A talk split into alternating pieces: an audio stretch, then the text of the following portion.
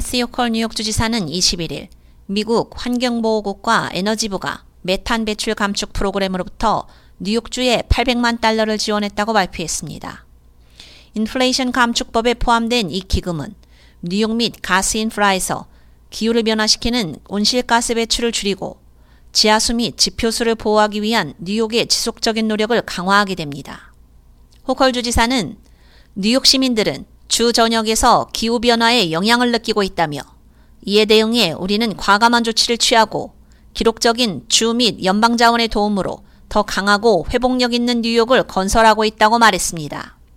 그러면서 바이든-해리스 행정부와 연방 파트너들은 메탄 배출 감축 프로그램을 통해 유해한 온실가스 배출을 줄이는 것의 중요성을 인식하고 있다며 기후변화의 실존적 위협에 정면으로 맞서기 위한 뉴욕의 약속을 강화하고 있다고 덧붙였습니다.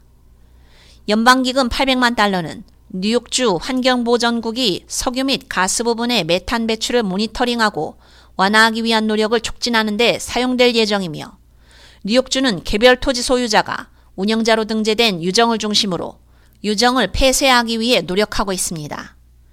이 기금은 기후변화의 가장 큰 원인 중 하나인 메탄 배출량을 측정하고 줄이는 데 쓰이게 될 열네 개 주에 지급된 삼억 오천만 달러의 일부입니다.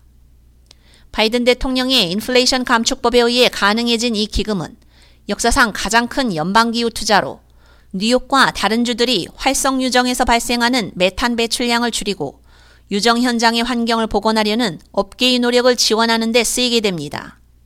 메탄 배출 감축 프로그램은 또한 유정 소유주와 운영자가 저생산 재래식 유정에서 메탄 배출량이 불균형적으로 높음을 자발적으로 식별하고 폐쇄할 수 있도록 뉴욕에 기술 및 재정 지원을 하고 있습니다.